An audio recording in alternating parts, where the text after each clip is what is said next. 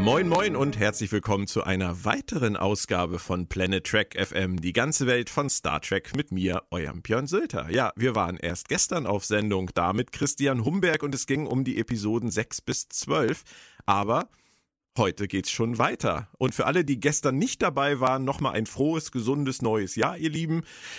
2021 fängt ja schon vielversprechend an mit einem neuen verschärften Lockdown, mit äh, einer weiteren Aussetzung der Schulzeit. Da freuen sich alle Eltern auf das Homeschooling. Aber was soll man machen? Ich glaube, es wird trotzdem schwer, 2020 zu toppen.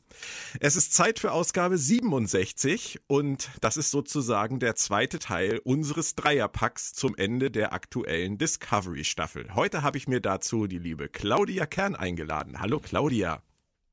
Hi Björn und auch äh, dir und allen, die zuhören, ein frohes neues Jahr. Das wünsche ich dir ebenfalls an dieser Stelle nochmal. Es geht schon um die zwölfte Folge. Es ist der Mittelteil des Abschluss-Dreiteilers. Auch unser Podcast ist der Mittelteil des Abschluss-Dreiteilers. Das passt ja wie Faust aufs Auge. Wahnsinn. Und ähm, ich möchte mit dir klären, was haben Sie jetzt aus der ersten der letzten drei Folgen sozusagen weitergesponnen? Wo stehen wir und was ist von der letzten noch zu erwarten?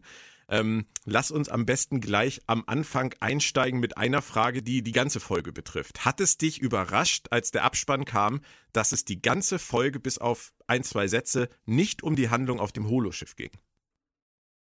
Nein. Äh, es hat mich überrascht, als es anfing und deutlich wurde, dass sie ähm, diesen ganzen Bereich ausklammern würden. Äh, es hat mich jetzt nicht überrascht, dass sie es bis zum Ende durchgezogen haben das fand ich dann danach eigentlich nur noch schlüssig, nachdem äh, ich meine Enttäuschung überwunden hatte und äh, mich dann auch ganz auf die Folge einlassen konnte. Dann hat es mich nicht mehr so gewundert. Genau, bei mir war es genauso. Ich war am Anfang irritiert. Ich habe die ganze Zeit gedacht, es müsste doch mal was kommen, gerade ja auch wegen dieser äh, Ticking Clock, weil man das Gefühl hat, die sind eigentlich jeder, jeden Moment tot. Auch wenn Adira da Medikamente mitgenommen hat. Ähm, wäre ich jetzt davon ausgegangen, dass es doch wichtig ist zu gucken, was da los ist. Aber als die Folge vorbei war, habe ich gedacht, das ist eigentlich ganz clever, weil ich habe die ganze Folge im Prinzip mit der Crew der Discovery das Gefühl gehabt, wir müssen uns wirklich, wirklich beeilen. Und diese Ungewissheit macht uns wahnsinnig. Und ja. ähm, das ging mir als Zuschauer halt prinzipiell auch so. Und wenn das der Plan war, dann haben sie das eigentlich ziemlich gut gemacht. Finde ich auch. Also ich hatte den, denselben Eindruck, dass du die ganze Zeit ähm, diese, diesen Druck im Nacken hast.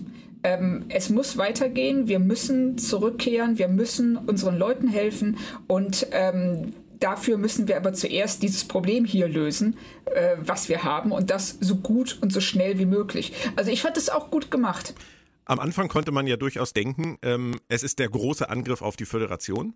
Ähm, wir hatten diesen Transwarp-Kanal, ähm, wir hatten äh, die Verfolgungsjagd und äh, Michael und Book äh, sind hinterhergeflogen und dann kommt die Discovery da an und keiner weiß, sollen wir sie reinlassen, was ist los? Und man denkt so, die wird jetzt gleich alles kurz und klein ballern. Ähm, was dann passiert ist, hat wahrscheinlich dich auch überrascht, oder? Auf jeden Fall. Ähm, Im Nachhinein weiß ich auch nicht, ob die Überraschung nicht daher stammt, dass das eigentlich gar keinen Sinn ergibt, was äh, Osira da macht. warum nicht? Das musst du mir erklären. Warum dieser unglaublich komplizierte Plan für etwas, dass sie. Sie hätte Vance einfach eine E-Mail schicken können. Vance ja. ist sofort Feuer und Flamme, als sie, also Feuer und Flamme ist jetzt übertrieben, aber ähm, Vance ist sofort so, oha, du möchtest Friedensvertrag? Okay, lass uns reden. Also warum dieses ganze Getue mit Entführung der Discovery und Druckmittel aufbauen, die, die, die Besatzung als Geisel nehmen, sie braucht das gar nicht. Also. Sie hätte einfach um eine Einladung bitten Richtig, können. sie hätte einfach sagen können, ey Vance, wie sieht's denn aus? Ich möchte mal mit dir über einen Friedensvertrag reden fühle mich gerade erinnert an unsere kleine äh, Show-Einlage, als es darum ging, dass Michael Saru auch einfach ja. hätte genauer und deutlicher fragen können, was sie vorhat. Genau das. Es ist einer der letzten Folgen. Richtig, ja. es ist praktisch die, die gleiche Situation. Wenn ähm, äh, Osira einfach, eine, einfach vorher gefragt hätte, wäre das alles nicht nötig gewesen. Und ähm, ich kann mir nicht vorstellen, dass sie die ist ja nicht blöd, dass sie nicht auf dieselbe Idee gekommen ist. Also hier wird äh, wieder mal leider eine Figur genommen und eine Handlung zurechtgedreht, die eigentlich gar nicht nötig gewesen wäre, wenn man eine Sekunde nachgedacht hätte. Lass uns das mal versuchen, technisch kurz zu klären. Ähm, ist es vielleicht nicht möglich gewesen, Ich habe mich jetzt gerade gefragt, ähm, wenn Book und Michael durch diesen Transwarp-Kanal fliegen können, um zum Föderationshauptsitz zu gelangen. Warum mhm. braucht dann, heißt sie eigentlich Osira oder Osira? Osira, du hast glaube ich irgendwie Osira gesagt. Ich sag mal weiter Osira. Ich glaube, sie heißt Osira. Ja, ja, sie heißt Osira. Okay. Ähm, warum brauchte sie dann den Sporenantrieb? Weiß ich nicht. Okay. also, ähm, ich hatte äh, ich hätte gedacht, das ist vielleicht, äh, also der, der Flug durch den Transwarp-Tunnel, das wird ja mehrfach betont, wie gefährlich das ist. Ja, natürlich, klar. Und ne, dass Osira vielleicht deshalb äh, dachte, so ich bringe mich selbst, die denkt in erster Linie an sich selbst, ich bringe mich nicht in Gefahr. Ähm, um, und fliege durch diesen Transwarp-Tunnel. Ich nehme lieber die, ähm, den Sporenantrieb. Warum sie dann allerdings nicht einfach wenn sie jetzt schon vor der Föderationstür steht, sagt, hey, übrigens, ich bin Osira und ich würde gern über Frieden reden. ja, man, auch darüber könnte man diskutieren durchaus. Es ist, ist schon. Ja, sie baut ein ziemliches Konstrukt, ein sehr umständliches Konstrukt auf, das an vielen Stellen irgendwie dazu führen kann, dass sie abgeschossen wird oder ja, was auch genau. immer. Ob, sie geht, wo sie eigentlich sie geht, gar nichts Schlimmes vorhat. Richtig, sie hat nichts Schlimmes vor. Sie geht ein irrsinnig hohes Risiko ein. Weil wir sehen ja auch, dass Vance ganz kurz davor ist, sie abzuschießen. Richtig.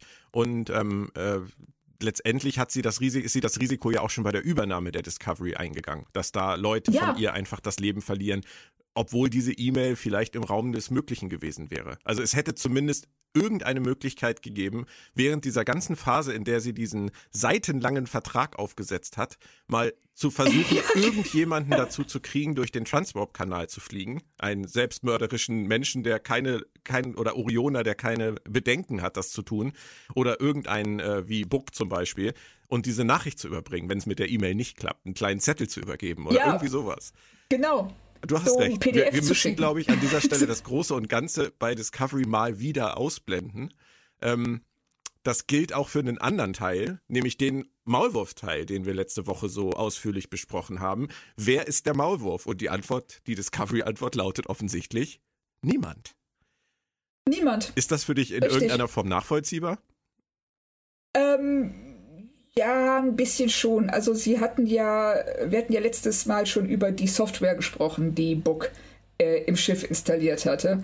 Und ähm, ich finde es, ich finde die Lösung tatsächlich besser, als jetzt so einen Maulwurf aus dem Hut zu zaubern, der sich vorher in keiner Weise verdächtig gemacht hat. Und äh, dann zu sagen, ja, er war's oder sie war's. Er war's. Nein, sie war's. Nein, er war's. Äh, so sie war's. Richtig. Ist Weißvolk ähm, anwesend? Das, ja, genau. Hier doch nicht. ähm, das ist äh, richtig, aber Sie haben ja nicht gesagt, dass es das Gerät ist. Also das ist ja auch wieder etwas, was wir uns jetzt irgendwie so zusammenreimen. Du hast das letzte Woche vorgeschlagen und ich finde die Idee mit dem Gerät auch gut, aber es ist ja nicht, es ist ja nicht die kanonische Erklärung. Die kommt ja nirgendwo vor. Und ähm, Nein, die, sie lassen es einfach ein bisschen unter den Tisch ja, fallen. Die kanonische Erklärung in dieser Folge dafür, dass das so einfach ging, die Discovery in zwölf Minuten einzunehmen, ist, und das finde ich persönlich echt beleidigend, dass Tilly so unfähig ist. Äh, findest du, dass sie das, ähm, ist das nicht nur was, was zu ihr gesagt wird, um sie zu verletzen? Ist es was, was wirklich stimmt? Bei mir kam es eher so, so, vor, das ist ähm, der, also, wie heißt der? Ähm, Surrey? Surrey, der Typ. Der, ah, ich weiß, wen du meinst, der, der mit dem Zöpfchen. Genau, der so ein bisschen wie Ian McShane aus Deadwood aussieht. Ähm, genau. Der, äh, ich hatte den Eindruck, er sagt das wirklich nur, um sie zu beleidigen. Ja, das kann ich mir durchaus vorstellen, aber es wird ja auch nochmal wiederholt. Ich meine, das kann der gleiche Grund sein. Sie sagt äh, und nachher ja noch zu Vance, ähm, wie praktisch, dass äh, der Captain nicht an Bord war und er dann nur einen Fähnrich auf den Stuhl gesetzt ja. hat. Also ich glaube schon, dass sie damit was andeuten wollen. Ja, ich denke, dass sie damit andeuten wollen, dass ähm, Vance im Hinterkopf behält, dass Saru nicht in der Lage ist, eine vernünftige Vertretung an seinen Platz zu setzen, während er unterwegs ist und das weiter an seinem Stuhl gesägt wird. Ja, genau. Also das ich finde es halt ein bisschen schade, dass sie, dass sie Tilly im Prinzip, auch wenn es vielleicht nur von Osira beleidigend gemeint ist, finde ich es ein bisschen schade, dass sie Tilly jetzt halt so ein bisschen blöd dasteht. Total, also weil es auch nicht äh, gerechtfertigt ist. Sie konnte nicht wissen, dass ähm, äh, Osira in der Lage sein würde, durch die Schilde zu beamen oder diese Cthulhu-Tentakel um das Schiff zu legen. Das, woher hätte sie irgendwas davon wissen sollen? Und na, das ist ja. ihr gegenüber, wenn es denn so gemeint ist, total unfair. Ich habe allerdings die Vermutung, dass sie sich in der nächsten Folge nach ihrer kleinen die Hälfte von uns wird sterben, aber passt schon Motivationsrede, äh, doch noch mal bewähren, also bewähren wird. Ja, ich fand sie jetzt auch im Rest dieser Folge äh, hat sie sich schon wieder ja. bewährt, weil ähm, ich glaube, es sagte gestern Christian, ähm, dass, dass Tilly, wenn sie cool ist, wenn sie, wenn sie versucht, cool und tough zu sein, ist sie sehr viel überzeugender, als wenn sie so, ähm, so unsicher geschrieben wird. Ja. Also diese, diese Tilly, die sich so hinstellt und sagt, wer zurückbleibt, der bleibt halt zurück. Das nimmt man ihr irgendwie ab. Also der Versuch von Coolness, der ist eigentlich ganz gut gelungen. Ich finde auch, weil man auch, äh, das hat mir, glaube ich, letzte Woche auch schon gesagt, man merkt immer, dass sie sich selber versucht davon zu überzeugen, dass sie cool ist, dass sie ruhig ist, dass sie diese Situation in ja. der Hand hat. Und das spielt sie richtig gut. Und dadurch wirkt sie auch, wirkt es auch viel realer. Also diese Tilly wirkt auf mich auch viel realer als die, oh Gott, soll ich mich jetzt hier hinstellen? Soll ich mich im Schrank verstecken? Oh, was mache ich nur? Tilly, wie, genau. die nach einem ja. Jahr noch nicht weiß, wie die Türen aufgehen. Also ich würde fast sagen, sie ist so eine, sie ist so eine Figur, wenn man der Verantwortung gibt, dann wächst sie extrem ja. daran. Und ähm, von daher ist die Entscheidung von Saru im Kontext der Serie vielleicht im Nachhinein doch nachvollziehbar, auch wenn sie vielleicht einfach zu riskant ist. Aber ich glaube, er sieht das Potenzial in ihr, was wirklich vorhanden ja, ist. Ja, das denke ich auch. Und ähm, er hat das ähm, äh, gerade, äh, denke ich, Tilly als äh, Gegen, ja, also eine Art von Anti-Michael also eine ähm, Figur mhm. oder eine Offizierin, die absolut zuverlässig ist, die äh, sich ihm jederzeit unterordnet, aber gleichzeitig auch ihre Meinung sagt. Aber seine Meinung als maßgeblich oder als, ähm, ja, als final akzeptiert, was Michael eben nicht tut. Absolut. Da müssen wir nachher unbedingt noch oh drauf oh, ja. kommen. Das äh, passt dann auch sehr gut zum, zum Michael-Thema. Lass uns noch kurz über Osira sprechen. Für mich war Osira ja bisher in der Staffel so ziemlich eine der langweiligsten Antagonistinnen, äh, die es jemals in Star Trek gab. Es gab viele andere langweilige, ich gebe es zu, aber ich finde einfach 2020, 2021 äh, so einen flachen Antagonisten einzuführen, das, das geht eigentlich gar nicht. Aber ähm, auf einmal, also für mich, auf einmal ist die Figur, funktioniert die Figur ist interessant, hat ein Innenleben und Janet Keder spielt das auf einmal auch gut, wobei ich vorher gedacht habe, was macht die da eigentlich? Ja. Wie ging dir das? Äh, ging mir genauso. Sie war vorher reduziert auf Arroganz. Da war nichts anderes hinter. Und jetzt äh, sehen wir auf einmal all diese Facetten und ich frage mich, ob die, der oder die, ja, Autor oder Autorin, ähm, die das geschrieben haben, ähm, nicht die gleichen sind, die, äh, die vorher Giorgio geschrieben haben.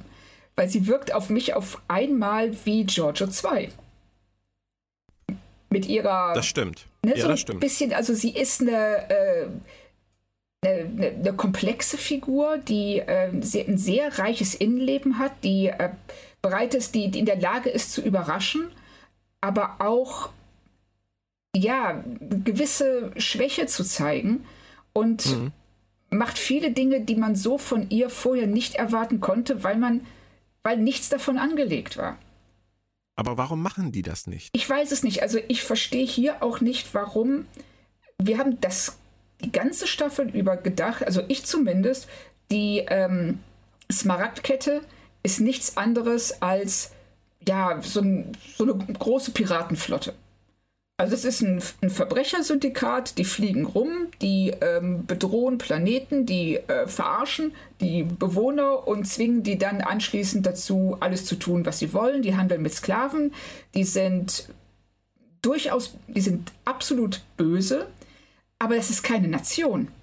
Und jetzt auf einmal heißt es, nee, nee, das ist schon eine Republik, wir haben eine Regierung. Ähm, Osira ist Minister Osira. ja. Genau. Wo kommt das her? Das, äh, warum ja. haben wir das nicht vorher gesehen? Also, dass wir ähm, ein, äh, ja, ein, eine Art ähm, Gegenpol zur Föderation haben in dieser, mit dieser Smaragdkette. Mhm. Nichts davon ist aufgebaut, weil wenn sie das vernünftig aufgebaut hätten, wäre das ein so geiler Konflikt gewesen. Ja. Und das haben Aber sie verpasst. Ich, ich, weiß immer nicht, warum sie es machen. Ich, äh, ich tue mich immer ein bisschen schwer mit der Begründung, sie können es einfach nicht. Ähm, wäre schade, wenn es so wäre. Wäre traurig, dass sie dann auf diesen Stühlen sitzen, wenn sie es einfach nicht könnten. Ich habe manchmal so ein bisschen die Befürchtung, dass die einfach der Meinung sind, solche Informationen sind als Überraschungseffekt besser geeignet. Und ähm, ich, ich halte das für einen Fehler, genau wie du, aber ich könnte mir halt vorstellen, dass das der Grund ist, weil man jetzt wirklich von dem Verhalten von Osira, das ja in dem Moment kippt, wo sie an die Tür klopft. Ja. Oder wo sie, wo sie drin ist. Da ist man ja wirklich überrascht. Wenn man vorher schon gewusst hätte, ja, sie ist vielleicht doch gar nicht so und sie ist Ministerin und die haben auch so eine Struktur, das ist ganz spannend, dann ist, dann wäre dieser ganze, dieser ganze Effekt von dieser, dieser Szene, diese Nebelkerze, die sie da aufbauen, wäre ja völlig verpufft. Ja, es ist ähm, ein Abwägen zwischen, äh, wie gestalte ich die Welt, wie viel, ähm, wie viel Komplexität gestehe ich meinen Figuren zu und ähm, opfere ich das alles für einen coolen Überraschungseffekt. Richtig. Und sie haben sich für Letzteres entschieden. Tun sie ich, oft. Ja, tun sie, tun sie oft. Ich finde es nicht gut. Aber es kann sein, dass andere das total super finden. Also ich finde, äh, meiner Meinung nach opfern sie zu viel für diesen einen Moment, denn jetzt müssten sie im Grunde genommen, äh, müsste man eigentlich die, die rückblickend die dritte Staffel ganz anders bewerten. Ja. Wenn man weiß, dass man es mit äh, einer Nation zu tun hat und nicht einfach nur mit einem Haufen Piraten. Ja, richtig. Aber die Staffel gibt es halt nicht her. Also selbst wenn du sie jetzt nee. in dem Zusammenhang nochmal guckst, wirst du davor nicht das Gefühl haben, dass das Verhalten, was sie jetzt zeigt oder was wir jetzt erfahren, in irgendeiner Form aus Osiris ähm, bisherigen Storylines hervorgeht. Das ja, das befürchte ich auch. Ja. Und ähm, ich habe gerade gedacht, vielleicht ist das bei denen auch so ein ganz kleines bisschen ein Lerneffekt aus der ersten Staffel. Da haben sie ja mit, ähm, mit Vog S. Äh, S. Tyler, Ash Tyler äh, damals im Prinzip sehr früh ähm, schon Hinweise gesät, was dazu geführt hat, dass nicht nur wir im Podcast sehr früh gesagt haben, Ash Tyler ist Vog. Ähm, ja. Auch andere haben das gesagt. Viele waren noch überrascht, als es dann passiert ist. Aber da war es ja so Shyamalan-artig äh, misslungen, ähm, sage ich mal, dass sie versucht haben, uns darauf hinzuweisen oder auch bei Lorca haben ja. sie auch Hinweise gestreut, die wir dann schon relativ schnell richtig als der ist aus dem Spiegeluniversum gewertet haben. Vielleicht ist das einfach ein Lerneffekt bei denen, dass sie sagen, ähm, wir, wir schaffen es nicht so subtil, dass, dass wie, wie ein Shyamalan in Bestform, dass man erst nach der Enthüllung sagt, ach du Scheiße, das stimmt ja. Sondern ja. dass man halt während des, des Verlaufs der Staffel schon sagt, ja, Logo, Alter. Ja. der ist bald. Richtig, und das, genau, und das macht ähm, ja auch einen guten Film aus, dass du, äh, selbst wenn du den Twist am Ende weißt, trotzdem einen guten Film bekommst. Also ich sag mal, wenn du Sixth Sense guckst. Ja. Ich, hab, äh, ich wusste auch nach 20 Minuten, dass Bruce Willis tot ist, weil ich gerade eine Woche vorher Carnival of Souls gesehen hatte, wo es um exakt das gleiche Thema geht. Ah, okay. Also ein ganz ähnlicher Film, eben auch eine Frau, die ähm, äh, tot ist, ohne es zu wissen und ähm, also dann ganz merkwürdige ähm, Erlebnisse hat. Aber trotzdem konnte ich Sixth Sense äh, genießen, weil es auch für sich stehend ein guter Film ist. Ja. Und äh, das Problem bei gerade in der ersten Staffel von Discovery war, dass sie sich so sehr darauf versteift hatten, diese beiden Kracher zu bringen, dass sie vieles andere haben schleifen lassen. Ja. Und dadurch ist es eigentlich ähm, ja gar nicht so interessant, ob jetzt äh, Ash Vox ist und äh, Vox. Vox? Vox. genau. So, und äh, ob Lorca aus dem Spiegeluniversum stammt, weil das gar nicht so ja gar nicht mal so wichtig ist. Und das, finde ich, trifft hier auch zu bei Osira. Was hätten sie sich denn vergeben, wenn sie Osira vorher schon komplexer geschrieben hätten? Mhm. Das, ähm, man, hätte es, man hätte es machen können wie bei Giorgio im Spiegeluniversum, dass äh, sie an, ihren, an ihrer Regierung diesen Friedensvertrag an ihrer Regierung vorbeischmuggelt, weil, die, weil sie sonst ähm, abgeschossen würde.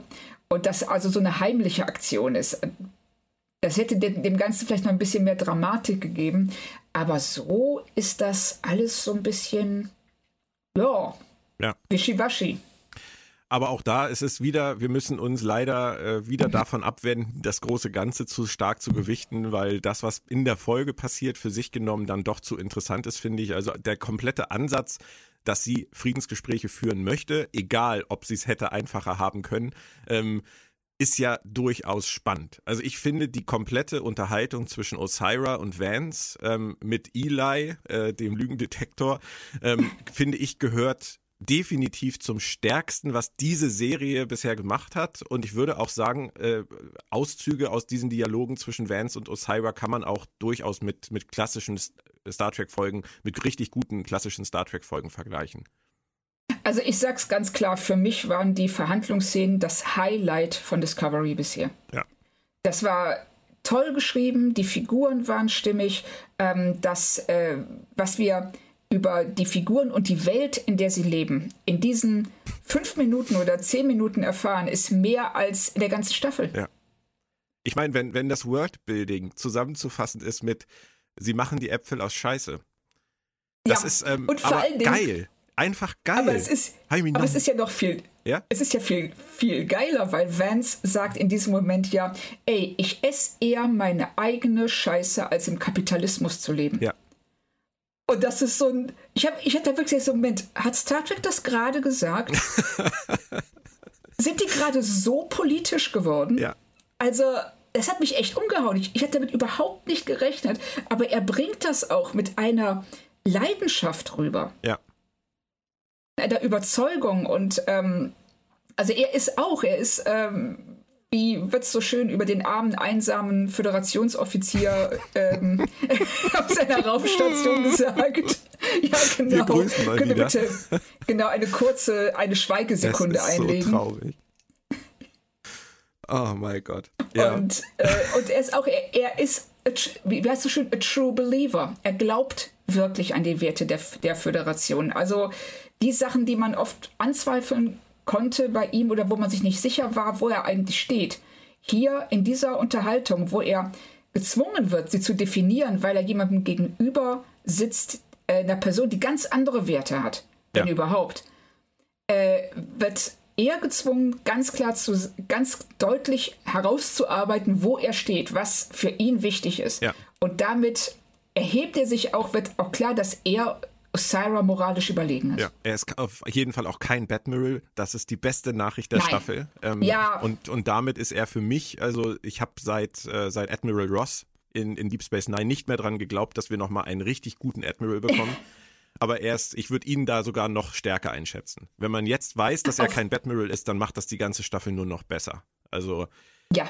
für ihn. Also Odit Fair, finde ich, spielt das ganz toll. Mega. Ja, hat er, hat er super gemacht und das bringt uns, ich finde, direkt zur nächsten Frage. Ähm, was meinst du?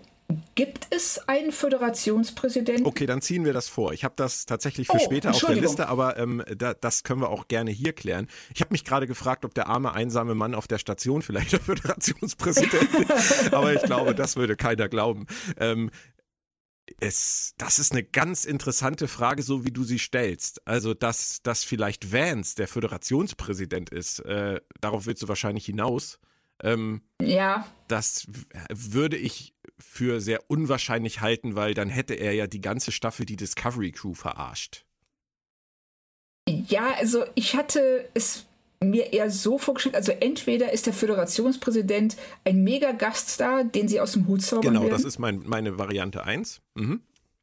Und ähm, Variante 2 wäre, dass äh, Vance, also dass der Föderationspräsident längst tot ist und dass Vance ähm, das so spielt, weil er genau weiß, ähm, er damit er im Grunde machen kann, was er will, weil die Föderation darf ja nicht von einem äh, Offizier geleitet werden. Es muss ja immer eine zivile Regierung in der Föderation geben, was ja hier dann nicht gegeben wäre, wenn es keinen Föderationspräsidenten gibt.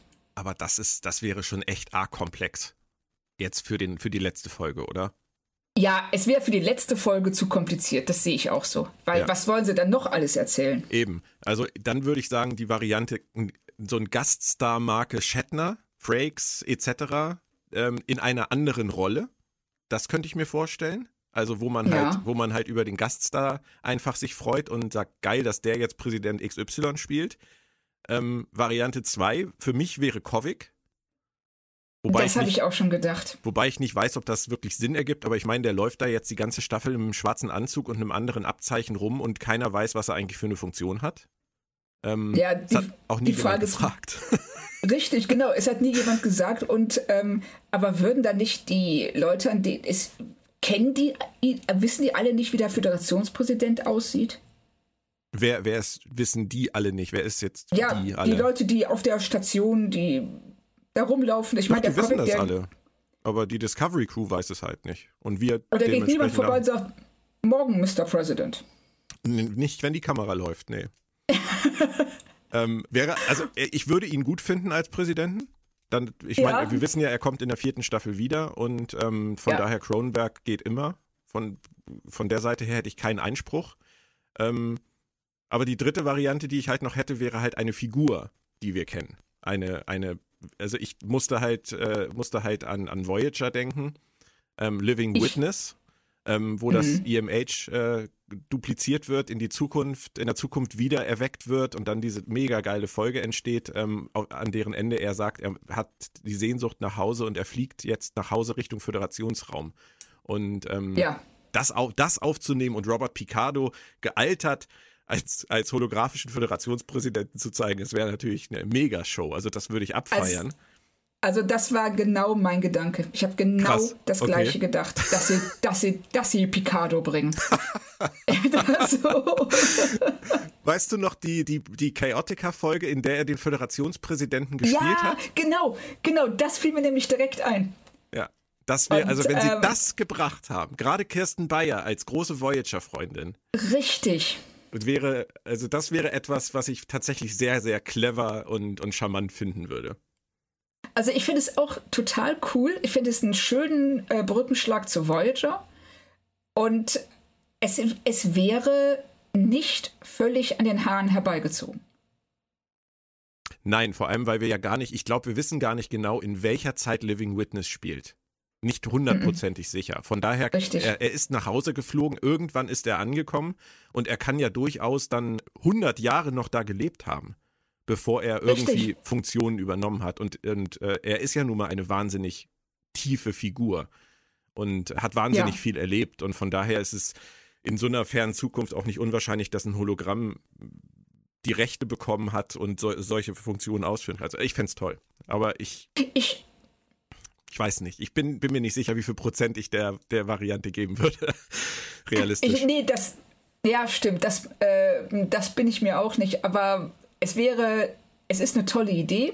Es ist eine, es ist eine sehr schöne Vorstellung. Es würde mich total freuen, das ähm, EMH und Picardo wiederzusehen. Und äh, weil, weil er es eben auch immer toll gespielt hat. Und ähm, äh, es würde auch zu Discovery passen, die die so viele ja, erste Sachen zum ersten Mal gemacht haben, wie einen Außerirdischen zum Captain zu machen. Mhm. Ähm, oder ähm, ähm, Leute einzusetzen, die, die, die trans sind. Und ähm, ein homosexuelles Paar zu zeigen. Also wirklich Dinge. Und dann ein Hologramm zum Föderationspräsidenten zu machen, wäre eigentlich nur konsequent. Ja den, aber den, den Karlauer, dass Vance dann sagt, dann können wir jetzt den Präsidenten reinbitten, er dann materialisiert und sagt, bitte nennen Sie den, äh, die, die, Art des äh, präsidialen Notfalls. Der, ich ja, glaube, genau. den sollten Sie sich dann vielleicht klemmen. er darf dann ja. durch die Tür kommen. Richtig. So, und es könnte, ich meine, man könnte noch einen draufsetzen und sagen, dass, ähm, dass Eli nichts anderes ist als ein verkleideter äh, äh, EMH. Auch denkbar, auch denkbar, ja. Er ist ja bei den wichtigsten Verhandlungen immer dabei und keiner beachtet ihn groß. Keiner beachtet ihn. Also die Argumentation von Vance mit der unsicheren äh, Lage, mit der, mit der un unklaren Sicherheitslage, die er, das er ja bringt, ähm, passt natürlich nicht so ganz zu einem Hologramm.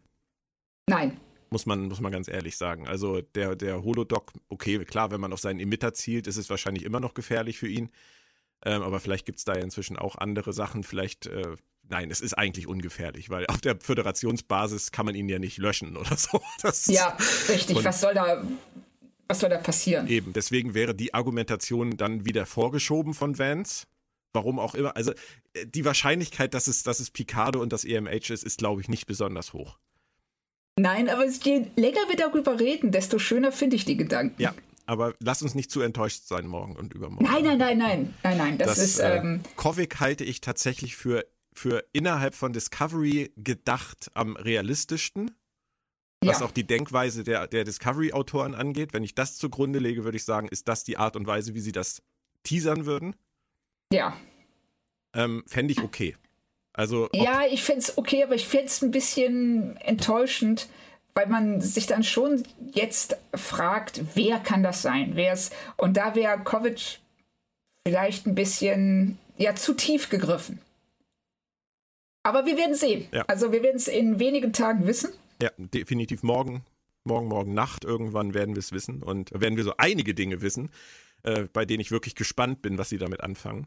Also das, wir oh, haben ja. noch gleich zwei, zwei Themen, bei denen ich auch sehr gespannt bin. Aber lass uns ähm, kurz noch über das Ende der Verhandlungen sprechen. Es ist dann ja, man kann sagen, leider gekippt. Man hat lange Zeit das Gefühl gehabt, da kann jetzt was draus entstehen. Und dann ging es aber irgendwann nicht mehr um die Sache. Osira scheint ja in der Sache tatsächlich sehr interessiert daran zu sein, das auch durchzuziehen, auch mit der Sklaverei. Sie hat ja auf alles eine Antwort. Sie hat das wirklich sehr genau durchdacht. Aber dann geht es irgendwann nicht mehr um die Sache, sondern dann geht es um Osira persönlich. Und das finde ich von Vance ziemlich stark, wie er sagt, wir brauchen jemanden, der sie dann auch zur, zur Rechenschaft zieht für das, was sie getan haben. Das muss Teil des Deals sein. Und in dem Moment kippt's. Das fand ich ja. auch gut geschrieben, oder? Das ich, ich fand das auch gut. Also ähm, vor allen Dingen, er, äh, es, es wird sehr schlüssig darauf hingearbeitet. Er sagt ja zuerst, ähm, wir brauchen jemanden, der ähm, die Smart-Kette repräsentiert. Das kann offensichtlich nicht Osira sein. Es muss jemand anderes sein. Und von da aus kommt er denn an den Punkt und sagt so, ja, und du musst dich für das, was du getan hast, verantworten. Ähm, es ist nachvollziehbar. Ich weiß nicht, ob ich es an seiner Stelle da, sie wird auf einem so guten Weg.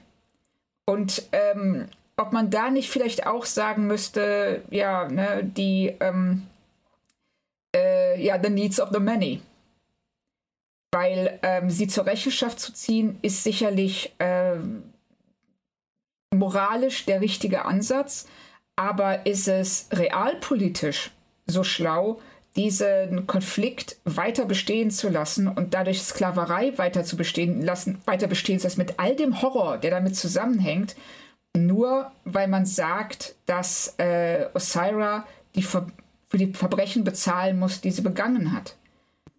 Da bin ich ist, mir nicht so sicher. Das ist äh, genau der, der Punkt, den ich auch angesprochen hätte, weil ähm, es kann sehr viel Gutes aus dieser Sache entstehen. Und man muss Osira einfach zugute halten, dass sie den ersten Schritt unternommen hat, dass sie wahnsinnig viel vorbereitet hat. Dass ja. ähm, natürlich gibt es Dinge, für die man sie aus Föderationssicht zur Rechenschaft ziehen kann. Jetzt könnte man sich natürlich fragen, gibt es vielleicht auch Dinge, für die man Vance aus Smaragdkettensicht zur Rechenschaft ziehen könnte. Denn wir gehen immer von ähm, den, den, Gesetzen und der Moral von der Föderation aus. Aber es gibt halt eben auch die andere Seite. Und sie möchte zusammen mit der Föderation eine neue Föderation gründen und möchte nicht die Smaragdkette sozusagen der Föderation beitreten lassen und da drin untergehen lassen, sondern sie möchte etwas Neues.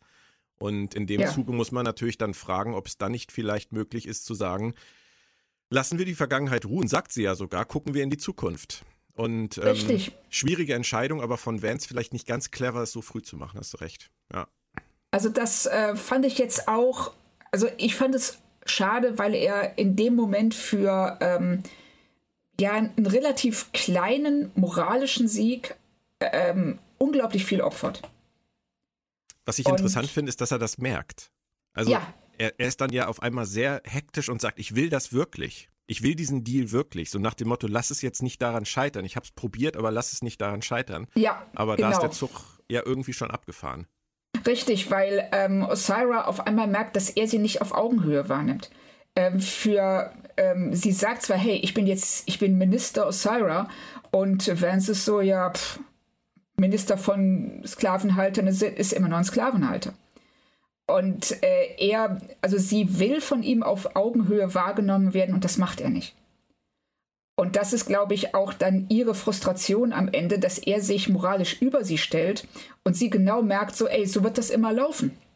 Es wird immer so laufen, dass wenn äh, die Smaragdkette irgendwas sagt, die Föderation antwortet so, ey, Leute, Leute, die mal Sklaven gehalten haben, die haben ja mal ganz den Ball flach zu halten. Und dann wird eben ihr auch klar, interpretiere ich jetzt mal da rein, dass das, äh, was sie anstrebten, eine Art von gleichberechtigter ähm, Regentschaft in einer neuen Föderation, nicht äh, verwirklichbar ist. Nicht zu ver verwirklichbar ist das ein Wort? Nicht zu verwirklichen ist. Das ist die Woche der merkwürdigen Worte. Christian hatte gestern auch schon sowas. Unlogikkeiten hatte er gestern. Oh, schön.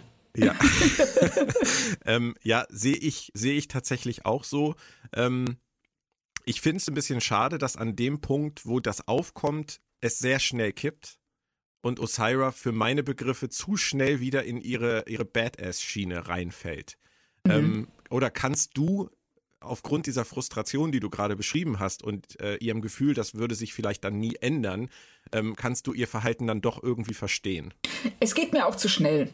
Das wenn man das hier zugrunde legt, dass sie frustriert ist über ähm, das äh, Ungleichgewicht, das sie zwischen sich selbst und Vance wahrnimmt. Ähm, selbst dann würde ich sagen, sie hat so viel auf sich genommen, ja, so viel riskiert, definitiv. so viel vorbereitet, dass sie dann ja eigentlich wirklich so ein bisschen eingeschnappt und ähm, ja so ein bisschen kindisch, äh, dass einfach dann alles bereit ist zu opfern oder ja auszuschlagen, für das sie da gearbeitet hat. Und was ja auch für die Smaragdkette sehr wichtig ist, da ihnen das Dilithium ausgeht. Ähm, genau, das Problem geht nicht weg. Nee, richtig, es, es bleibt ja. Und es wird im Zweifelsfall nur noch schlimmer. Und da fand ich schon, dass sie zu schnell ähm, aufgibt und ähm, wieder in ihre ja, Gangster-Manie verfällt. Normalerweise hätte man an dieser Stelle in den Verhandlungen wahrscheinlich einfach gesagt, okay, das ist jetzt eine kleine Sackgasse, wir trinken jetzt erstmal alle einen Kaffee und sprechen morgen weiter. Genau so. So hätte ich mir das auch gewünscht, dass äh, dann von Vance einfach kommt, pass auf, bevor wir jetzt hier nur noch Scherben hinterlassen, gehen wir alle ne, in unsere Quartiere, gucken ja, Netflix genau. und treffen uns morgen früh. Genau. Aber das Problem ist natürlich, die Autoren wollen den großen Konflikt. Ähm, sie wollen vor allem den großen Konflikt um die Discovery, den Kampf um die Discovery, weil das läuft ja die ganze Folge durch. Äh, Michael Die Hard Burnham ist ja die ganze Zeit ähm, dabei, das Schiff zurückzuerobern. Und äh, die, die Führungscrew, die ja auch noch an Bord ist, macht kräftig mit. Und wenn jetzt Osira und Vance gesagt hätten, einfach am Ende, ey cool, das war wirklich ein erstes cooles Gespräch, ähm, wir machen jetzt einfach entspannt morgen weiter, die Führungsoffiziere werden jetzt auch entlassen, dann wäre die Staffel im Prinzip beendet. Dann hätte man sich noch ums Soloschiff gekümmert, schnell und gut. Aber die Autoren wollen halt den großen Bang. Ja, und deswegen muss es irgendwie wieder eskalieren. Genau, und das äh, ist, das finde ich bei Discovery ab und zu relativ frustrierend, dass sie mhm. bereit sind, ähm, Story-Elemente zu opfern, um das Ziel zu erreichen, auf das sie sich von Anfang an eingeschossen haben. Und das ist hier, äh, ich finde, diese Verhandlung zwischen Vance und Osira ist ein solcher Schlüssel, ist, ist so eine Schlüsselszene, dass die äh, als großer, als großes Finale eigentlich viel besser funktionieren würde, als doch so ein relativ, ja, haben wir auch schon bei TNG ein paar Mal gehabt. Äh, die Führungsoffiziere müssen das Schiff zurückerobern. Das hat ja auch für die Zukunft der Föderation keine große Bewandtnis, während die ähm, während eine Allianz mit der Smaragdkette ja alles ändern würde. Ja, definitiv. Und dafür lassen sie dann für diesen, für diesen, sage ich jetzt mal, relativ billigen Showdown, ähm, lassen sie dann Osira halt wieder zurückkippen. Sie geht wieder zurück an Bord der Discovery und ist so badass, dass sie sogar auf der Brücke einfach nur Rin äh, vaporisiert, obwohl es eigentlich gar keinen Grund dafür gibt. Es gibt keinen Grund dafür. Es, es gibt schon gar keinen Grund dafür, das äh, vor den Augen dieses Wissenschaftlers zu machen. genau, über ja, den müssen wir noch sprechen, ja. Genau, den sie ja anscheinend äh, jahrelang oder fast schon jahrzehntelang so behütet hat, dass der nicht den Hauch einer Ahnung hat, wie Osira wirklich drauf ist. Ja, das kann man kaum glauben. Nein, das ist. Ganz ehrlich ist, ist nicht nachvollziehbar, außer er war irgendwie, ich sag mal, 30 Jahre im Internat und kommt genau. dann jetzt zurück und. Ja, nein. Also wenn er, wenn er auch nur halbwegs die Zeit mit ihr verbracht hat in den letzten Jahrzehnten, dann muss ihm schon mal was aufgefallen sein. Dann ja. kann es nicht sein, dass Stamets, äh, es ist ja nun mal die Stamets Aurelio Storyline in dieser Folge, dass Stamets der Einzige ist, der ihm jemals gesagt hat, guck mal genauer hin. Und dann kommt natürlich der Moment, wo sie so badass das genau. ist, dass er gar nicht mehr weggucken kann. Richtig. Ähm, und das ist halt sehr simpel, sehr simpel also gemacht. Das ist total an den Haaren herbeigezogen. Das ist äh, in keiner Weise vorstellbar. Ja. Dann hätte sie Rin einfach nur verschont, dann hätte Aurelio keine Zweifel bekommen und dann, jetzt sage ich einfach mal meinen Verdacht, dann würde er sie in der letzten Folge der Staffel auch nicht betrügen. Das ist meine ja, Vermutung. Klar. Und sich auf die Seite der Discovery stellen, weil äh, Kenneth Mitchell finde ich übrigens toll in der Rolle. Ja. Ähm, ich ich habe mich ja immer lustig gemacht über ihn als Coll damals, wenn er immer so seinen, seinen Zeigefinger böse geschwungen hat wie Darth Vader. ähm, das ist hier, finde ich, eine wahnsinnig äh, differenzierte äh, Spielweise von ihm. Ganz ja. toll, also ganz, ganz sanft und so und introvertiert, schön. Auf jeden Fall, der soll ja wiederkommen in der vierten Staffel, ist ja auch schon bekannt. Ja. Von daher wissen wir das im Prinzip schon. Aber das funktioniert halt nur durch diesen Akt, Rin einfach abzuknallen. Ja, Richtig. Und das ist das auch wieder was, wo sie für einen Moment ähm, äh, zu viel opfern. Ja. Sie machen also halt mit dem Moment Osira kaputt. Ja. Komplett. Ja. Weil Osira ist nicht so dumm. Ja, genau. Also das, äh, das, äh, das ist ja auch was, dass sie ähm, äh, Figuren in einer Folge aufbauen und direkt wieder demontieren oder umbringen. Mhm. Oder umbringen, genau. Ja. Ähm, diese ganze Sequenz mit Aurelio und Stamets hat mir ganz gut gefallen. Fand ich auch sehr nett, die Unterhaltung. Aber eine Sache musst du mir erklären. Seit wann ist Stamets der Vater von Adira? Ich war verwirrt. ich auch. Also ich habe das tatsächlich nochmal zurück, äh, äh, ich bin tatsächlich nochmal eine Minute zurück. Ich dachte so, was hat der gerade gesagt? Der hat doch so, sagt er irgendwie, meine ganze Familie ist auf diesem ähm, Holo-Schiff und Familie. Oh, okay, also er hat irgendwie Adira in seinem Kopf adoptiert. Also erstmal weiß Adira das. Und wann genau ist das passiert? Klar, die verstehen sich und das ist auch toll, aber ich sag mal, wir verstehen uns auch, aber du bist nicht mein Bruder. Nein. So, das war jetzt aber sehr hart von dir. Oh, entschuldige. Das hätte ich jetzt Nein, ich hätte aber, es besser vorbereiten sollen, oder? Ja, genau. Man könnte natürlich, hättest du, hättest du. ähm, aber du lernst halt von den Besten. Ähm, ja. Das ist dem Show-Effekt äh, wieder mal geopfert jetzt äh, in Verdammt. diesem Moment. Ja, ähm, Nein, aber es kann ja einfach sein, dass er, dass er Aurelio sehr taktisch klug auf seine Seite ziehen wollte dass er, dass er versucht hat, irgendwie, ja, der, er, er hat gesehen an diesem Piercing, der hat Kinder und dann macht er jetzt halt einen auf, ich bin auch Vater. Aber ich, ich finde, das geht aus der, aus der Szene einfach nicht hervor. Nein, überhaupt nicht. Und äh, das passt auch nicht zu Stamets. Er ist nicht so hinterhältig und so berechnend. Also da, wenn das jetzt Giorgio wäre, dann hätte ich gesagt, klar, sie sagt, sie ist die Mutter von Michael, äh, nur um eine gemeinsame Basis mit ihm zu haben. Ja. Und aber Stamets und Aurelio haben ja schon eine gemeinsame Basis, dadurch, dass sie beide Wissenschaftler sind. Richtig. Und äh, darauf bezieht sich Stamets ja viel stärker als auf ähm, diese Basis, dass sie beide ja, anscheinend seit der letzten Folge Familienvater sind. Ja, ist, ist auf jeden Fall echt schräg. Ist eine ganz Wobei ähm, äh, mir gerade auffällt, ich werde die Folge nochmal gucken müssen. Du hast recht, dass äh, Stamets an der Stelle sagt, alle, die ihm was bedeuten oder seine ganze Familie ist auf diesem Schiff, aber eigentlich erzählt ihm das erst Burnham später, dass Adira jetzt auch auf dem Schiff ist. Du hast recht. Das stimmt. Deshalb, die, deshalb flippt er ja so aus ist die Frage, ob er wirklich vorher sagt, alle, die mir was bedeuten. Weil eigentlich schon. Also wir müssen es nochmal gucken. Ich muss mal, Unsere Hörer werden es wahrscheinlich auch tun. Genau, weil ich überlege jetzt gerade, ob er das zu Michael sagt oder zu Aurelio. Und da bin ich, ja. also ich, ich höre es im Kopf, wie er es sagt. Aber also ich höre im Kopf, äh, wie er in der deutschen Version auf jeden Fall sagt, ähm, dass er auch Vater ist, dass er auch ein Kind hat. Und er macht sich gerade sehr viel Sorgen um Day, sagt er. Ja. Ähm, von daher, das, das kann man schon darauf beziehen, dass er sich Sorgen macht, weil Adira auf diesem Schiff ist. Warum sollte er sich sonst gerade so große Sorgen machen? Also ich weiß nicht, ob sie, vielleicht haben sie es einfach ungünstig geschrieben. Es, es wirkt auf jeden Fall so, als wenn er es weiß. Richtig. Jetzt, äh, wo, jetzt, wo du das sagst, ich muss mir die Szene echt nochmal ansehen. Die Szene und die Schlussszene mit Michael. Weil ja. ähm, ich bin mir fast sicher, dass er in der Szene mit Aurelio das schon, ähm, oder, oder dass man es zumindest als Zuschauer Vermutet. voraussetzt, dass mhm, er das ja. weiß. Ja. Er gibt auch so einfach mehr Sinn, weil sonst Richtig. würde er gar nicht auf, auf Adira zu sprechen kommen. Genau. Aber er, aber, aber er erwähnt ja auch aus dem Nichts auf einmal Michaels Namen, obwohl Aurelio überhaupt nicht weiß, wer das ist. Mhm. Ja. Und Michael taucht dann ja auch auf. Ähm, darüber müssen wir noch sprechen. Ähm, ja. Und Michael hat offensichtlich die ganze Folge ein Ziel verfolgt, nämlich ganz klar, wenn Stamets nicht mehr auf dem Schiff ist, dann kann Osira mit dem Schiff nichts mehr anfangen. Ist ja eine relativ schlüssige Logik, die dem zugrunde liegt, ja. kann man nicht anders sagen. Ähm, wie sie es dann macht, ist natürlich aber schon harter Tobak, oder? Also, das, äh, ich kann diese Szene nicht nachvollziehen.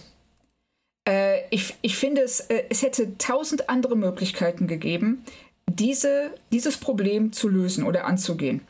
Und dass sie ähm, sich Stamets, also dass sie sich so über Stamets hinwegsetzt, dass sie einfach das wegwischt und sagt, ich mache das jetzt so, wie ich es sehe und ähm, ihn mit diesem, mit dem vulkanischen Nervengriff betäubt und also ich habe echt gedacht, so, was machst du da? Ja. Warum es machst wieder, du das? Es ist wieder die Burnham aus, dem, aus der Pilotfolge, die Giorgio in ihrem Quartier mit dem Nervengriff außer Gefecht setzt, um dann zu tun, was sie für richtig hält. Ja, genau. Und, ähm, Und da frage ich mich, hat sie was gelernt? Ja, das war genau der Punkt, den ich äh, auch ansprechen wollte. Was, äh, sie sollte doch in, sie sollte doch mittlerweile gelernt haben, dass das keine gute Idee ist, andere so ähm, zu ignorieren, zu degradieren, also ihre eigenen Wünsche so über die von anderen zu setzen. Und mhm. dass sie hier, man, man bekommt den Eindruck, sie, die Autoren lassen sie in dem Moment so handeln, damit sie wieder was hat, ähm, ja, wofür sie sich entschuldigen kann. Naja, oder wofür sie dann am Ende belobigt wird, im Zweifelsfall. Ja, ja, das, das eh, aber dass sie, äh, dass, dass sie halt äh, diesen, diesen krassen Konflikt, dass sie dann auch einen Konflikt ähm, verschärfen oder eskalieren lassen, nur um ähm, diese, um jetzt eine, auch einen Keil zwischen sie und Stamets zu treiben und ähm, wieder einen Konflikt äh, zu erstellen, bei dem sie sagen kann, ja, ich musste so viel opfern. Mhm. Für das Wohl der Föderation, obwohl es gar nicht nötig wäre. Ich ähm, war auch echt irritiert, muss ich, muss ich wirklich sagen. Ähm, ich war allerdings auch irritiert, als ich dann im Internet gelesen habe nach der Folge, dass viele sich darüber aufgeregt haben, dass Stamets so unprofessionell gewesen wäre an der Stelle. Ich habe mich dann gefragt, war er wirklich unprofessionell oder kann man das menschlich doch nachvollziehen? Das ist eine gute Frage. Also ich fand ihn jetzt, ähm, ich fand ihn nicht, ich fand es Mensch, also ich finde, dass er menschlich vollkommen nachvollziehbar reagiert. Ja. Ähm, ich finde auch, dass wenn beide in dieser Szene einen Gang runtergeschaltet hätten, dann wäre das alles lösbar gewesen. Also, weil ja. ähm, Stamets regt sich ja vor allen Dingen so auf, als er merkt, dass ähm, Michael ihn nicht gewähren lässt, dass, äh, dass sie äh, anscheinend gewillt ist, den Tod von ähm, Hugh und äh, Adira in Kauf zu nehmen und Saru. Ähm, um, ja, weil es um das Wohl der Föderation geht. Aber ich denke wieder, die, die können mit dem Sporenantrieb, es kostet die keine zwei Sekunden dahin zu springen. Richtig? Ja, aber sie will halt einfach, dass Osira die Discovery nicht in ihre Gewalt kriegt. Das ja, ist ja das offensichtlich das, was Michael will. Und da sind wir wieder an dem Punkt, dass dieser ganze Konflikt, dass Osira jetzt am Ende überhaupt wieder Kontrolle über die Discovery erlangen könnte, nur daran liegt, dass sie mit Vance dieses merkwürdige Ende hat. Ja. Das ist eine endlose Kette von Dingen, die nicht so hätten laufen müssen. Weil dann ja. hätte man einfach Burnham Bescheid gesagt, du, wir trinken jetzt einen Kaffee, du kannst dich, kannst dich mal chillen, komm mal rüber, kannst du mitreden. Ja, ja es wäre so einfach gewesen. Ja, Genauso, dass, dass Michael, ähm, als sie da die Chance hat, eine Nachricht an ihre Mutter absetzt. Das fand ich auch großartig, dass sie äh, sagt so, ich könnte jetzt tausend Leute benachrichtigen, die mir echt helfen könnten. Aber wisst ihr was? ich sag Mama Bescheid. Weil die kommt dann in der letzten Folge. Richtig, die kommt dann in der letzten Folge und ähm, äh, sorgt dann so, wird aus dem Hut gezaubert und rettet uns alle. Mit der kompletten Armada von Vulkaniern. Und wie kommen die dann so schnell überhaupt dahin? Ähm. Äh, werden wir sehen. Vielleicht kommen ja, wir auch nicht. Genau. Aber es gibt Mama ja, kommt mit dem Anzug. ja.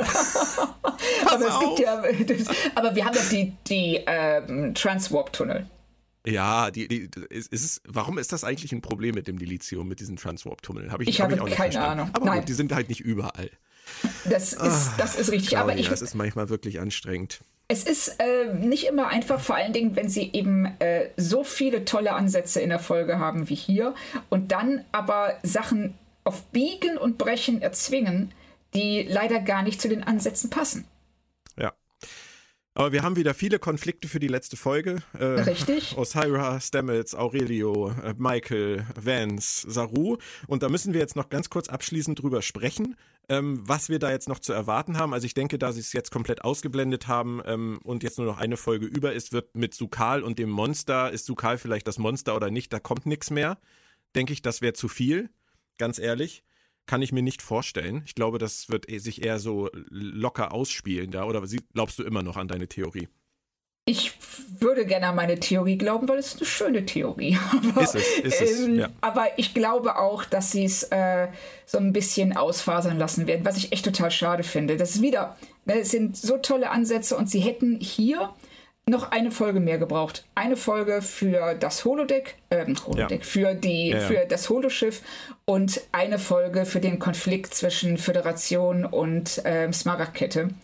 Aber noch äh, kurz zur zwölften Folge. Ich muss sagen, was ich toll finde, ist, dass sie tatsächlich mit der zwölften Folge zum ersten Mal meines Wissens nach eine Weihnachtsfolge gemacht haben. Eine Weihnachtsfolge. Ja, es ist eine Weihnachtsfolge, weil ähm, Michaels ähm, Herumkriechen durch die Jeffreys-Röhren ist ja ganz eindeutig John McClane. Das ist, ähm, äh, das ist Stirb langsam. Und ja. was ist der perfekte Weihnachtsfilm? Ach. Na gut, okay.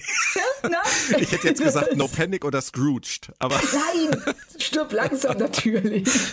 Na gut, okay. Ähm, also das fand ich schön. Das ähm, hat mich auch echt gefreut. Also spätestens der Moment, wenn ihr die Schuhe aus, die, die Stiefel ausgezogen werden, das habe ich echt so ein bisschen abgefeiert. Das muss ich sagen. Dass ähm, sie so sehr auf Stirb langsam gehen in dem Moment und das ja. auch wissen. Lass uns äh, am Ende noch kurz auf, das, auf die drei schlimmen Themen eingehen. Oh, die oh. Wahrscheinlichkeit, dass Maike Captain wird, die Wahrscheinlichkeit, dass Tilly ihre erste Offizierin wird und die Wahrscheinlichkeit, dass Saru stirbt. Ähm, ja, ja, nein. Okay, ähm, ich würde auch sagen, ja, ja. Ähm, bei Saru, ich, hab, ich bin aufgewacht gestern und hatte die böse Vorahnung, dass sie uns mit diesem Posting von Doug Jones, ich habe mir den Kopf rasiert, oh, wir drehen wieder, dass sie uns damit einfach total in die Irre führen. So wie damals auch mit Lorca übrigens. Das haben sie auch gemacht. Ja. Jason Isaacs hat damals auch etwas gepostet, was darauf schließen ließ, dass er wiederkommt. Und ja, richtig. Ähm, wenn Doug Jones aussteigen sollte, dann wäre das die Art, wie sie es vertuschen würden, auf jeden Fall. Ja, was ich, äh, ich fand das damals schon bei äh, Lorca nicht gut, dass sie ähm, Serien ähm, dass sie die, ja, Serienhandlung und reales Leben so miteinander verknüpfen und uns anlügen. Ich fand das schon nicht gut, als J.J. Abrams gesagt hat ähm, bei ähm, Star Trek, was war es, Into Darkness? Nein, es ist nicht Khan und dann war es Khan. Das kannst du nicht bringen. Also, dass wenn die Fans es rausfinden, dann sag halt lieber gar nichts, aber lüg sie nicht an. Und wenn es hier, also wenn Doug Jones uns anlügen sollte, fände ich das auch nicht so schön, um es mal so zu sagen. Gut, vielleicht kehrt er in Traumsequenzen zurück. Das kann natürlich auch durchaus noch sein. Oh. Oder in, in irgendwo, aber das wäre wär auch nicht schön. Also, oh. also du glaubst nicht, dass er stirbt. Ich glaube nicht, dass er stirbt, weil er, weil er so eine tolle Figur ist. ja. Es, ja, es ist darauf, darauf kommt es hinaus, also läuft es hinaus. Ich finde, dass, ähm, also, wenn, wenn ich im Autoren Stamm wäre. Ich würde mit Klauen und Zähnen dafür kämpfen, dass ich den weiter schreiben darf. Ja, definitiv. Weil der, ja, und er ist toll und Doug Jones ist toll und ähm, ich hoffe sehr, dass sie ihn nicht umbringen, dass sie irgendeine andere Möglichkeit finden, äh, ihn entweder an Bord zu behalten oder vielleicht äh, in die Föderation, in die Raumstation zu setzen als Verbindungsoffizier, was auch nicht optimal wäre. Aber hm. oh, je länger ich drüber nachdenke, desto weniger fällt mir ein, wie Saru noch Teil der Handlung bleiben sollte, wenn er nicht mehr der Captain ist. Hm. Ja, eben. Oh. Ich habe halt, oh, ich habe halt, ich habe halt noch so den Gedanken gehabt, es kann ja auch manchmal einfach sein, dass äh, Schauspieler nicht mehr weitermachen wollen. Und ähm, von daher, ich kann mir vieles vorstellen. Also ich fände es wahnsinnig schade und ich fände, die Kombi aus Doug Jones steigt aus und Michael Burnham wird Captain fast unerträglich, sag ich dir ganz ehrlich. ähm, aber wir müssen das abwarten. Wir müssen es ja. einfach abwarten. Vielleicht liegen wir auch aber komplett falsch. Ich, ich hoffe es. Also äh, ich bin immer noch der Meinung, Saru muss Captain bleiben und Michael Burnham muss aus der Besatzungshierarchie rausgenommen ja. werden in irgendeiner Weise. Aber nur weil ich der Meinung bin, muss das nicht passieren oder wird es auch nicht passieren. Auf weil jeden sie, Fall wird. Ja, bitte. Nee, Entschuldigung. Nee, sag du ruhig. Ähm, ja, ich meinte nur, weil sie es so oft jetzt angeteasert haben, so, hey, Michael wäre ein echt toller Captain, meinst du nicht? Sowas. Kommt ja. ja zwei, dreimal in der Staffel. Ja, ja. Das ist, ich, ich befürchte es halt einfach auch. Ja. Und das Schiff werden sie ja nun, das wissen wir jetzt auch am Ende, sehr einfach wieder zurückerobern können, nachdem Zora ähm, auch wieder in, in Form von Annabelle Wallace äh, als Sprecherin ähm, zurückgekehrt ist und ihre drei Tick, Trick und Track-Dots geschickt hat, die sagen, hey, cool, hier sind wir. ja. Wir sind Baby Yoda 1, 2, 3 von Star Trek Discovery. Ähm, war das zu viel für dich? Ich habe Christian gestern auch gefragt, zu viel Zucker, zu viel Disney oder ging es noch? Es ging noch. Also ich habe schon so ein bisschen äh, da, darüber gelacht, weil ich mir wirklich vorgestellt habe, wie einer von den, ich glaube es sind 20 oder so Executive Producer in den Writers Room kommt und sagt so, habt ihr Baby Yoda gesehen? Wir brauchen Baby Yoda, aber wir genau. brauchen drei Baby Yodas, um noch einen draufzusetzen. und, genau. und alle Autoren nur so, oh nein. Aber ich finde, sie hätten es viel, viel schlimmer machen können und ähm, das war ein bisschen Tick, Trick und Track und ähm, ein bisschen lautlos, lautlos im Weltall, hieß der Film, glaube ich, mit ja, den ja. drei Robotern. Und ähm, aber es ging noch. Also ich bin gespannt, äh, ob das jetzt, ob das von zuckersüß zu ähm, kaum noch erträglich mutiert in der nächsten, in der nächsten Folge, aber ich glaube es eigentlich nicht. Nee, äh, ich es, ich fand es witzig als Ende, weil die Folge war eigentlich sehr ernsthaft, sehr düster ja. und dann kommen am Ende diese drei, die dann mit drei Fingern den vulkanischen Gruß machen. Ja, das, war, ja, genau. das war irgendwie aus der ganz anderen Serie, aber ich fand's, fand's niedlich. Und, ich fand's auch äh, okay. Zora geht immer, auch wenn ich nicht weiß, was sie damit vorhaben und wie sie es mit Calypso zusammenbringen wollen, aber das werden wir vielleicht irgendwann später erfahren. Claudia, ja. hast, du noch, hast du noch fünf Minuten für die Fragen der Twitter-Gemeinde? Aber selbstverständlich. Okay. Ähm, Herr Arendt, was wäre für euch unter den gegebenen Charakteren die beste Besetzung für Föderationspräsidentin? Du zuerst. Ähm, also aus den momentan vorhandenen Figuren. Ja, ja oder also nein, ich würde sagen, so wie wir das besprochen haben. Wir haben ja beide im Prinzip gesagt, äh, Robert Picardo, EMH, ja, oder? Ja. Richtig. Da wird, das, das bleibt bei mir auch. Direktorin der Sternenflotte werden wir, glaube ich, nicht kennenlernen. Bitte was? ich weiß gar nicht, wer das sein soll. Direktorin der Sternenflotte. Direktorin der Sternenflotte. Oh, da hat ja jemand ein schönes, großes Selbstbewusstsein. Äh, ich glaube, das lassen wir mal offen. Captain der Discovery. Äh, Wer ist Captain die beste Besetzung? Dis Saru. Sehe ich genauso. Number one, Discovery. Tilly. Aber dann bitte mit Beförderung. Ja, bitte. Also äh, ja. mindestens Lieutenant oder ein Lieutenant, also ein Lieutenant, ja. mindestens ein Lieutenant Commander wäre schön. Gut, damit könnte ich für die vierte Staffel auch leben. Ähm, der, allein der Glaube fehlt. Ähm, es war, aber wir sollten ja sagen, wen wir für die beste Besetzung halten und nicht, was wir glauben, was passieren Ach wird. So, Moment, jetzt, ja, ja. jetzt habe ich gerade Direktorin der Sternenflotte verstanden. Ich dachte, das wäre der Twitter-Name. Nein, nein, Herr Arendt ist der Twitter. Ach, Herr Arendt. Grisha oh, Roman. Ah, wir, wir sind doch bei Herr Arendt und Herr Arendt möchte wissen, wer die Direktorin der Sternenflotte wäre. Genau. Im, okay, aber es gibt keinen. Nee, habe ich Oder? mir auch noch keine Gedanken drüber gemacht. Nee, ich glaube auch nicht, dass die, die Serie uns das erzählen wird. Nein, aber es sollte in jedem Fall der arme, einsame Sternflotten Offizier werden, äh, Föderationsoffizier. Das ist so traurig, Claudia. Das ist so traurig. Mein Herz schlägt für ihn. Meins auch. Äh, TK von und zu Hause. Glaubt ihr, dass Burnham nach der Aktion mit Stamens noch Captain auf der Discovery werden kann? Aber sowas von. Ja, eigentlich nein, aber eigentlich ja, oder? Also, ja, also wenn es nach mir geht, nein. Ähm, genau, richtig. So, das ist so wie, ähm, Ah. ja, nein, aus meiner Seele heraus, ja, aus dem, was die Serie uns bisher gezeigt hat, heraus. Richtig, leider, ja. Ähm, ein PS gibt's auch noch von TK. Äh, Herr Wohlfahrt fehlt sehr. Hm. Na, da musst du wohl morgen reinhören. Ähm, dann Oh. kommt jetzt Kanar 1701. Es gibt wohl kein Writers Room mehr oder wie soll man sich Logiklöcher, Charakter, Fehlentwicklungen und Plotlöcher erklären? Wo ist das Problem, ein Flipchart, Whiteboard mit allen offenen Handlungssträngen und offenen Fragen zu beschriften und abzuhaken? Oder wie seht ihr das? Ach, ja. Ach ja, das, ähm, also ich glaube tatsächlich, dass es weniger an den Autoren liegt als an den Gegebenheiten, in denen sich diese Autoren befinden.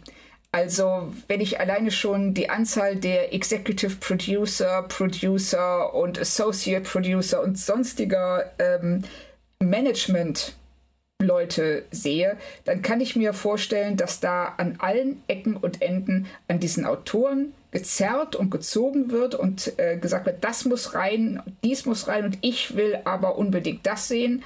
Und dass es da gar nicht mehr so sehr darum geht, was gut für die Serie ist, sondern was gut für das Ego des speziellen Produzenten ist, der dieses Anliegen hat.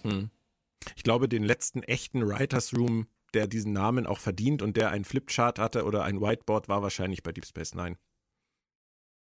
Könnte ich mir vorstellen. Ich, ich weiß jetzt ehrlich gesagt nicht, was bei Voyager los war. Voyager Hatte ja ganz viele Showrunner auch. Brandon Ja, hatte- ja, und das hat- und Ja, das hat der Serie auch alles, genau, das hat der Serie auch alles nicht gut getan. Ähm, Aber ich, ja, das könnte schon sein. Also Deep Space Nine war zumindest straff geschrieben ab einem gewissen Punkt, auch nach dem Wechsel der Showrunner, als Ira Stephen Bear übernommen hat. klar.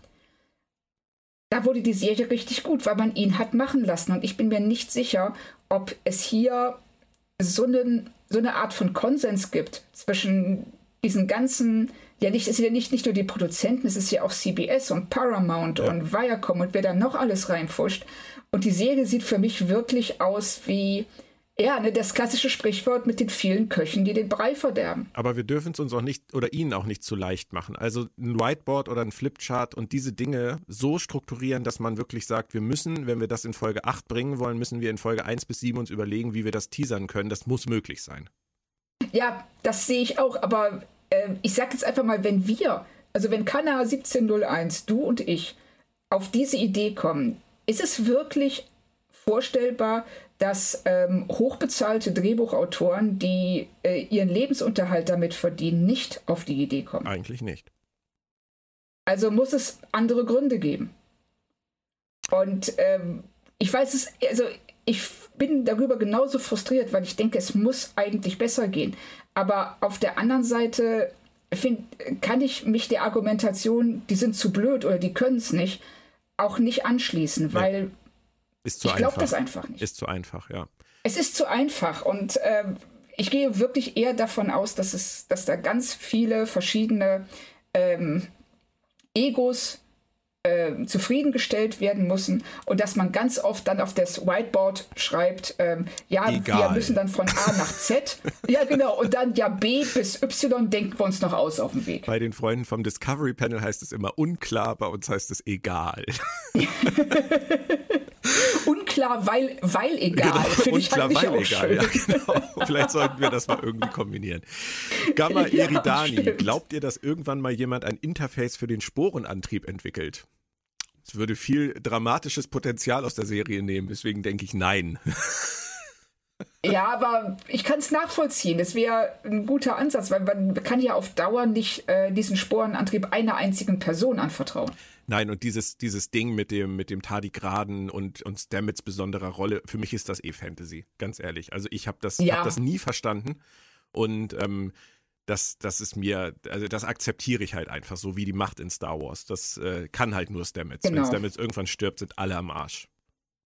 Ja, richtig. Wobei, ähm, vielleicht haben sie ja mit Aurelio, der ja schon anfängt, darüber zu philosophieren, wie er da was synthetisieren ja, genau. kann. Vielleicht ist das der erste Ansatz dafür, dazu, diesen ähm, Sporenantrieb auch für andere zugänglich zu machen. Ja, das. Dass er in der nächsten Staffel drin bleibt, würde das ja so ein bisschen äh, unterstützen. Wirklich. Ähm, Michael wusste das natürlich nicht, dass es diese Versuche gibt. Ähm, von daher war es vielleicht von ihr auch ein bisschen sehr gewagt, äh, Stamets einfach ins All zu pusten, weil auch die Föderation wird Stamets noch brauchen. Aber egal. Ja. Egal. Unklar. Also das fand ich auch, das, da habe ich auch gedacht, so, ey, du hast aber sehr viel Vertrauen in etwas, das die einzige Person gefährdet, die dieses Schiff fliegen Richtig. kann. Generationentreff. Es wurde etabliert, dass man im 32. Jahrhundert durch Schilde beamen kann, außer wenn Osira auf dem Captainstuhl sitzt. Es ist lazy writing, dass die Autoren sich das immer wieder zurechtbiegen, wie sie das momentan brauchen. Claudia, das kannst du beantworten. Ich sage eh das Gleiche. Ja. ah, ja, das. genau. Ähm, Mark Exner, die Erde ist doch aus der Föderation ausgetreten. Wieso hat dann Admiral Vance als Mensch da eigentlich in der Sternenflotte was zu sagen? Wenn Menschen dort erlaubt sind, wieso sieht man dort keine Restvulkanier, Andorianer etc. herumlaufen? Äh, tut man das nicht? Doch. Sieht man. Also Rest, das Rest, das sind Restvulkanier. Ähm, also ich, ich nein, also ich, ich kann das schon verstehen, dass äh, das äh, nicht an der Spezies festgemacht wird. Ja, das fände ich auch ein bisschen asozial. Also, dass äh, man einfach sagt, tja, die Erde ist ausgetreten. Du siehst schon wie ein Mensch aus, ne? Raus. Ja. Also, das äh, erstmal gibt es ja Menschen nicht nur auf der Erde, die gibt es ja auf ganz vielen verschiedenen Planeten. Und nur weil die Erde ausgetreten ist, heißt es meiner, meines Erachtens nach nicht, dass äh, die gesamte Spezies ausgetreten ja, ist. Ja, ja. Nein, ich denke, das ist in Ordnung. Es gibt, also das ist auch so ein Punkt, äh, man kann sich bei Discovery wirklich in klein, klein verlieren, aber es gibt leider sehr viel größere Probleme. die, um die ja, aber ich finde solche, solche Sachen immer interessant, wenn man ähm, äh, von oben auf die übergreifende Total. Logik guckt. Aber ich denke, in dem Fall ist die, ähm, ist der Einwand äh, nicht berechtigt. Oder sagen wir es mal so, ähm, berechtigt ist der Einwand sicherlich. Man kann das hinterfragen. Äh, die Serie macht sich halt, macht sich ja, halt ja, die Mühe klar. nicht, es uns zu erklären. Und ähm, deswegen können wir es schwer bewerten. Also, Marc, du hast sicher recht, wir, aber wir können schwer. Wir haben halt keine Anhaltspunkte dafür, das in irgendeiner Form zu bewerten. Dafür hat das Worldbuilding nicht ausgereicht. Ja, ja, also ich, also ich, ich denke auch, dass ähm, wenn die Erde ausgetreten ist, ist damit auch nicht das ganze Sonnensystem ausgetreten und nicht die gesamte Menschheit. Ich habe eben gerade gesagt, äh, sollte Captain Burnham Realität werden in der nächsten Folge und Saru sterben, wäre das für mich, ich sagte, unerträglich. Äh, das ist schwer zusammenzubringen mit dem, was ich jetzt sage. Ich bin im Moment nach den letzten beiden Folgen, Claudia, der Meinung, wir haben es tatsächlich mit der stärksten Staffel von Discovery zu tun. Ähm, die Schwächen sind immer noch da, aber die letzten Folgen haben mich wieder etwas versöhnt nach Terra Firma. Und ich hoffe einfach, dass sie den Trend mal umkehren können und dass sie einen starken Staffelabschluss hinkriegen. Denn wenn die nächste Folge auch noch gut ist, dann haben sie drei gute Folgen zum Schluss gebracht. Viel besser als in der letzten Staffel zu Ende gebracht. Und dann könnte man vielleicht doch etwas positiv in die Zukunft sehen. Oder wie würdest du das einschätzen? Ja, da bin ich ganz bei dir. Ich hoffe genau dasselbe, dass sie die nächste Folge, ähm, wenn es schon und es wird nicht hundertprozentig logisch sein. Wir werden ähm, auf viele Dinge wieder mal stoßen, bei denen wir uns denken, was ist denn hier los? Aber solange die nächste Folge unterhaltsam ist, diese Staffel einigermaßen vernünftig abschließt, sodass man in die nächste Staffel mit einem bisschen Optimismus gehen kann, bin ich mehr als zufrieden, weil dann haben sie es besser gemacht als äh, in Staffel 1 und in Staffel 2. Ja, richtig. Aber da sind halt noch die beiden großen Themen, Captain Burnham und Saru. Und wir werden es wir werden's erleben. Morgen, also übermorgen. Ich, ja, also ich befürchte, wann, wann kommt die Folge raus? In Amerika ist es morgen soweit. Du kannst, wenn du, wenn du ähm, Lust auf Spoiler hast, kannst du morgen über Tag schon mal bei Track Movie kommen oder bei Trackhawk kommen, die, Re die Rezis lesen. Äh, aber wann werden die äh, in Deutschland freigeschaltet? Freitag um, ich glaube um 9. 9 Uhr morgens. Mhm. Ja, das kriege ich hin. Ich gucke die normalerweise abends, aber ich glaube wirklich, ich werde die äh, Freitagmorgen gucken müssen. Okay. Wir können ja parallel gucken und immer nur What the fuck ins Mikrofon rufen. genau. Okay. Dann reden wir nächste Woche drüber. Claudia, vielen Dank auch für die extra Zeit für die Twitter-Fragen und ähm, War mir ein Vergnügen. sehr schön. Und dann bis nächste Woche hoff hoffentlich in positiver Stimmung. Ähm, die Folge Ich heißt ja nun auch tatsächlich uh, That Hope Is You Part 2. Die haben es nochmal Oh, umbenannt. Also okay. es schließt den Rahmen und Who might be the hope? Ah, wenn man das nur irgendwie erkennen könnte oder ahnen könnte. Hm.